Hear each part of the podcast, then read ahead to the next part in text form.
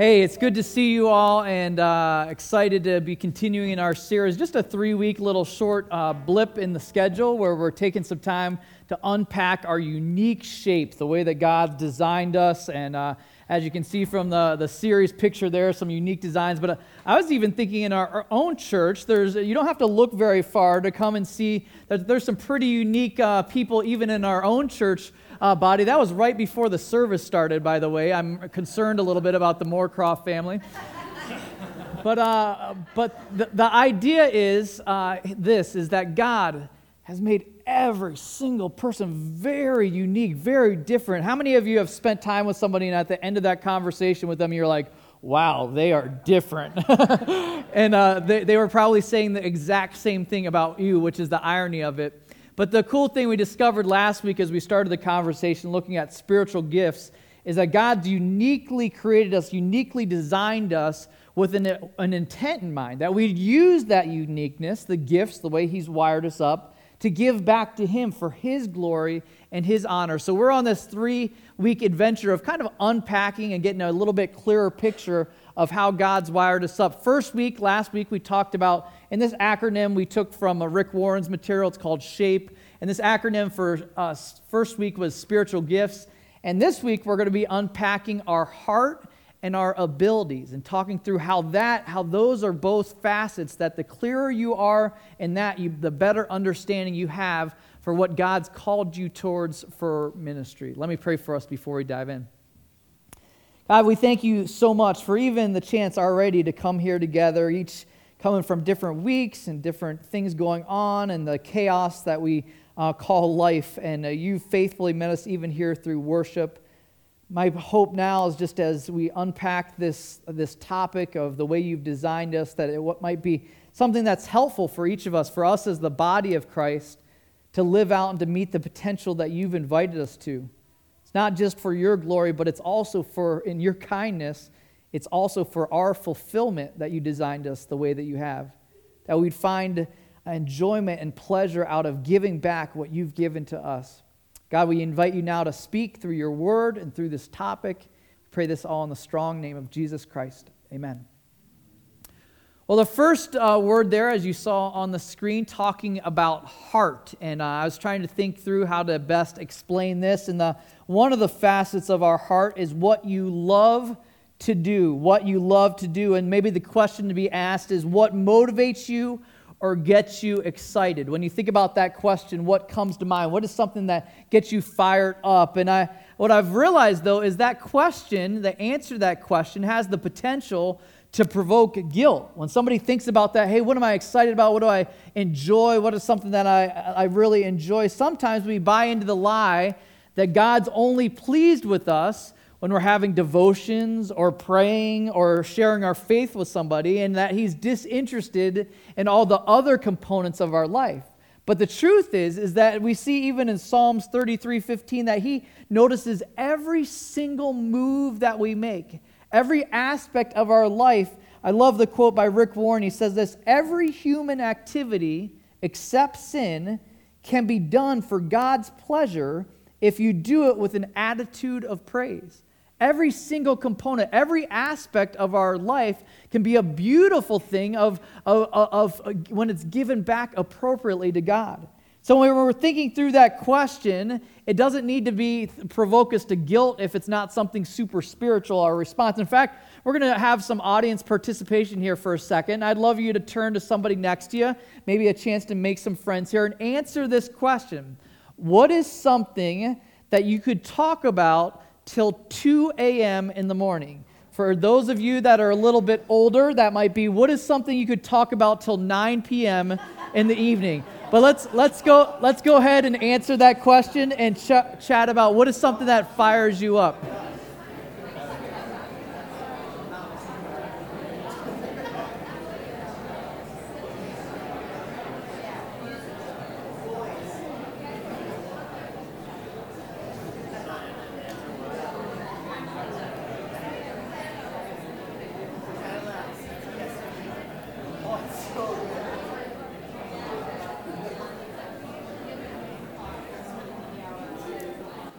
Right, I, am going to cut that off right now so that you don't go till 2 o'clock in the morning.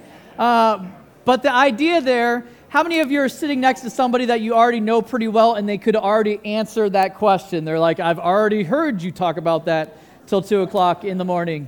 So, what this idea is, is getting to the root of what is it that you're passionate about? What's something that you really enjoy? And it's funny, you talk to different people, talk to one person in their passion area. It's like, you know, I'm not really interested in that. There's a group of ladies that, that meet together here at the church that do some quilting.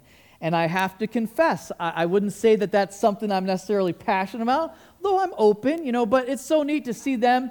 They, they meet together, they do these quilting projects, giving them to families, giving them to moms, blessing them with blankets. It's just kind of a, a fun area of passion. And it's neat to see for me, those of you that know me very well, you don't really have to guess on this. You guys guessed even the front uh, row. Yeah, it, it's, it's the car thing. I know, I'm in counseling, I've got issues for sure. Uh, definitely, definitely think it started, if I'm honest with myself, started when I was a little guy. Remember those Matchbox cars that you could get for like a buck a piece? You'd show up with three bucks and you're like, I'm getting three of these today. I'd come home with those and just playing with those guys, and it, it, it hasn't really changed over the years. When I was uh, older, you can uh, see that it kind of grew. I, I, had the poster on the wall. I can remember in my, uh, my room growing up, I had a picture of three different cars. It was the Lamborghini Countach, it was the Porsche 959 and it was the Ferrari Testarossa, all just glaring there on my wall. But that hasn't changed. I, I just, in high school, I started working in uh, building kitchen cabinets after school so I could save up and buy a Mustang GT, which was like the ultimate high school student's car. That was like the, the coolest. Remember putting in some long hours to be able to save up for that. And, uh, and, and even so, oh, I forgot about this. I even brought a picture of one that I I drew this in high school. So this is uh, old school. Look at that. Huh? And so drew that. I, I don't know, maybe that's breaking the speed limit there, or something to, to point towards that. But that's hanging in my garage even to this day. I know that's concerning. Um, but it's funny because the reason I bring that up is, is to show that, like, you know, even silly things God can end up using that for his glory. Things that you're like, man, I really enjoy that. For me, for me, it's been fun over the years, one, to see how many conversations I've been in. Sometimes I'm like, all right, enough talking about it.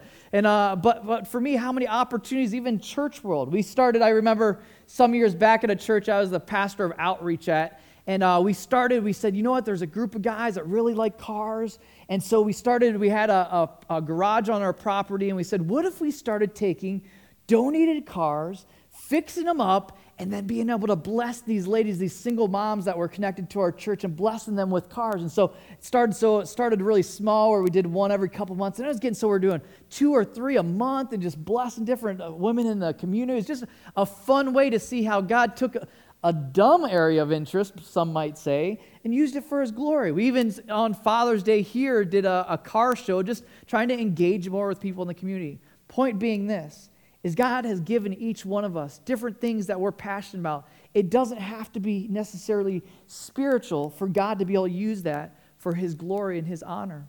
Another aspect when you're thinking of heart as it relates to us, kind of unpacking how God's wired us up, is who you love to be around. It's also who you love to be around.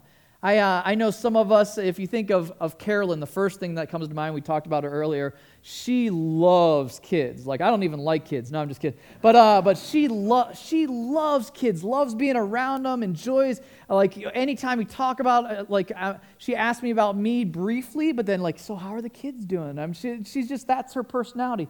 God places on different people's hearts a certain passion area for people groups.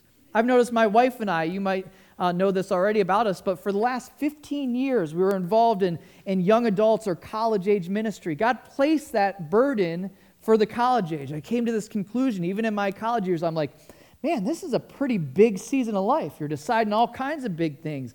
What am I going to do? What's my career going to be? Maybe even who I'm going to marry. Where am I going to live? All these major crossroads. And I was determined coming out of college, I'm like, I want the church to fill the gap there. I don't want that person to be out there floating without the support of the body of Christ. And so he placed that passion for years and years on my heart. For you, my question is what is it for you? Maybe it's an age group. Maybe it's a Awana age kid. Maybe, maybe it's a different ethnicity group. Maybe it's a, a different ethnic. Uh, you, you figure out what it is, who he's burdened on your heart. You see, that's how so many ministries within the body of Christ start because God gives a specific group of people that he's burdened, burdened you for. I was thinking about, even in response to that, maybe you look across the landscape of our church and you're like, that's the group I really enjoy. But you might look across the landscape of our church and I'm like, you're like, you know what? I don't really see that group of people here. I don't really see this group. I, I remember talking with Shauna just about this. Uh, one of the girls that attends here, she has a passion for orphan ministry and, and helping support foster kids. And, and just, all right, well, that's not something we have here, but what would it look like for us to get behind that and support that? God puts a, a heart on different areas of, of passion for us. So, two questions to ask it's what you love to do, it's who you love to be around. Another one that I think is critical in discovering what, what the way that God's designed our heart. And I know no, you don't typically use the word heart in a defining heart, but it's what breaks your heart. It's what breaks your heart. That's another huge question as to figuring out how God's uh, given you the, a certain passion is hey, what is it that, that I'm burdened about? Thinking of a biblical example of this, I absolutely love the, the story of Nehemiah and uh, the account of his life. And this is uh, found in Nehemiah 2 2 through 6, as it gives an account of his interaction with the king. Take a listen to what it, what it describes there. It says, And the king said to me, Why is your face sad, seeing you are not sick? So this is Nehemiah talking. This is nothing but sadness of the heart. When I, then I was very much afraid. At that time, it wasn't good to look sad as a king's employee. I said to the king, Let the king live forever. Why should not my face be sad when the city, the place of my father's graves, lies in ruins and its gates have been destroyed by fire? Then the king said to me, What are you requesting? So I prayed to the God of heaven, and I said to the king, If it pleases the king, and if your servant has found favor in your sight, that you send me to Judah, to the city of my father's graves, that I may rebuild it.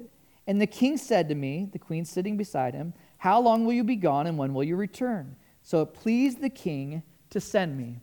The reason I bring that up is because that's a perfect picture of something that broke someone's heart. You see, even in the beginning of there, it says, This is nothing but sadness of heart. You see, Nehemiah's heart was broken for his people. Because what had happened is his people, if you're familiar with the story, at the time, Israelites had been dispersed after being conquered and had kind of intermingled and were living with the, with the pagan culture that they're surrounded with in adopting a lot of their characteristics, including worshiping their gods. And so this was something that burden. It talks about in Nehemiah 1 that he was, he was uh, brought to tears over this topic of his people being dispersed. And so this crossroad came as he's talking to the king there in this account where he had a decision like, oh, my heart's broken over this, but what do I what do I do? Do I say something? And even at the risk of his life, God placed this burden on him and he spoke up. He said, Listen, I'd love to at least start by rebuilding the wall, going there and trying to move back to the nation that God had de- designed. And the reason I bring that story up is because I believe, what I've seen in my life, and maybe you've seen in your life, sometimes our passion comes from a broken heart about something. Sometimes seeing, seeing something with, I know there's some, some ladies in our church that have been committed to this uh, Ventura outreach and trying to reach out to the homeless too. God's gotten a hold of their heart, and that has then moved them to action.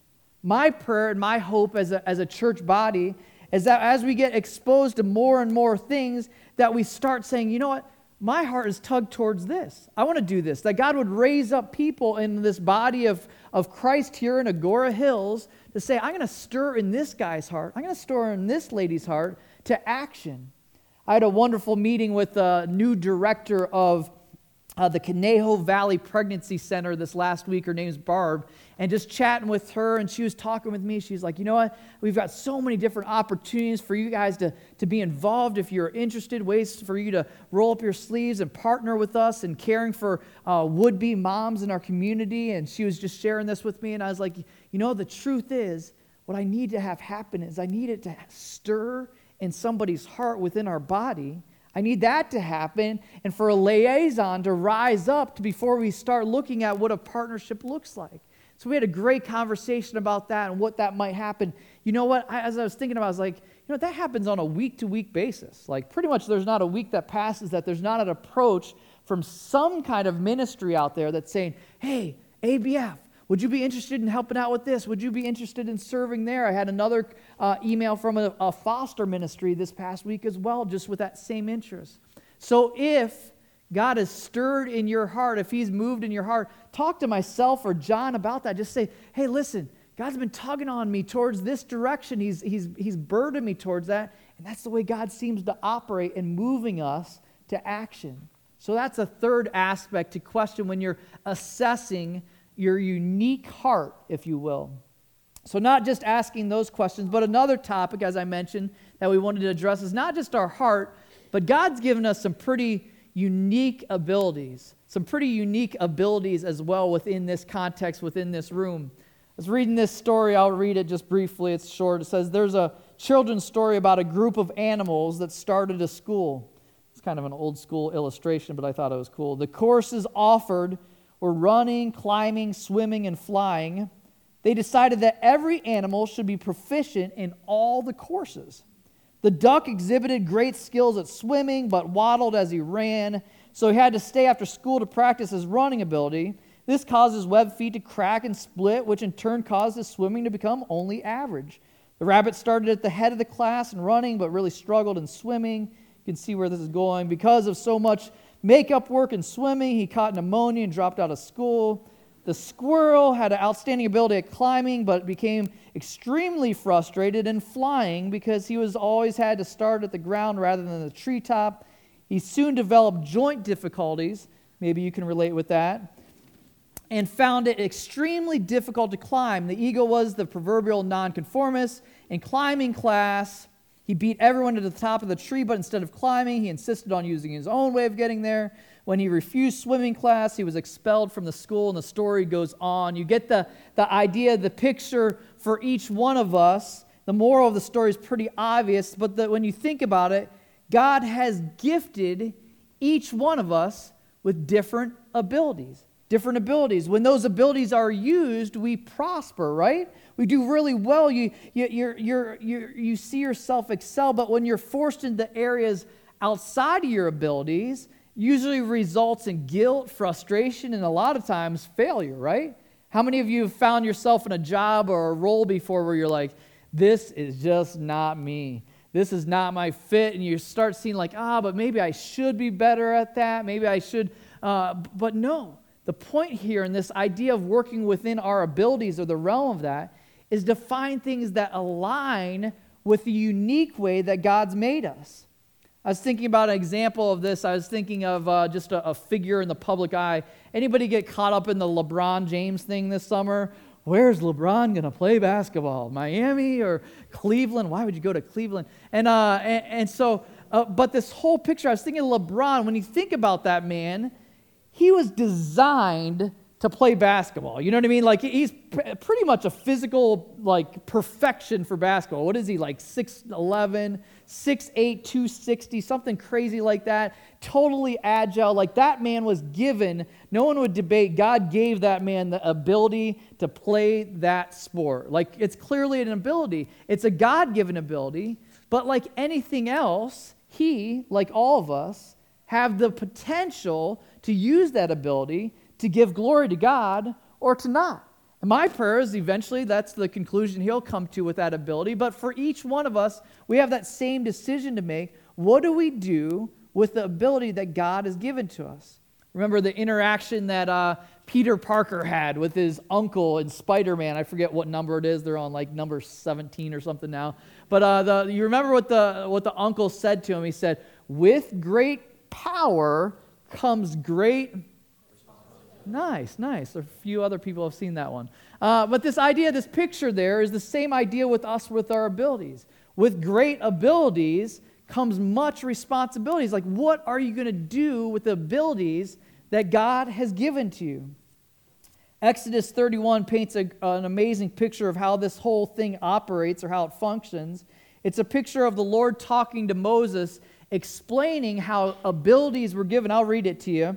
Exodus 31 1 says this The Lord said to Moses, See, I have called by name Bezalel, the son of Uri, son of Hur, of the tribe of Judah. That was tricky. And I have filled him with the Spirit of God, with ability and intelligence, with knowledge and all craftsmanship to devise artistic designs, to work in gold, silver, and bronze, in cutting stones for setting, and in carving wood, to work in every craft. And behold, I've appointed with him Oholiab, the son of Ahisamach, tough one there too, of the tribe of Dan. I've given to all able men, listen to this, I've given to all able men ability that they may make all that I've commanded you. Thinking what a picture of how this, uh, how this works. God has given each one of us, He's made us, He's crafted you and shaped you out of the clay, if you will, and given you abilities that we have a choice as to whether or not we use those to point back to the glory of God. In this, this example there of that story, they're talking about the temple being built, and God's saying, Listen, I have these guys. I already did the groundwork. I made these guys unique. I made them so that they're really good at craftsmanship. Guess where those abilities came from? It wasn't because they just all of a sudden became good. The ability comes from God, and He has a unique plan for it. The plan is for it to be given back to Him. There's something about that. When you're operating and ministering in your abilities, it's like, man, this feels good. This is fulfilling. This is rewarding. I, don't know if there's anyone else in here that has had opportunities to serve in a, in, a, in a place where you're like, man, I really feel like I'm being utilized. This is a fantastic feeling. That's the way God's designed us. But a lot of times people buy into this lie where they say, like, well, I don't really have any abilities. I'm not really good at anything. And uh, anybody else found yourself slipping into that way of thinking? You don't have to raise a hand there.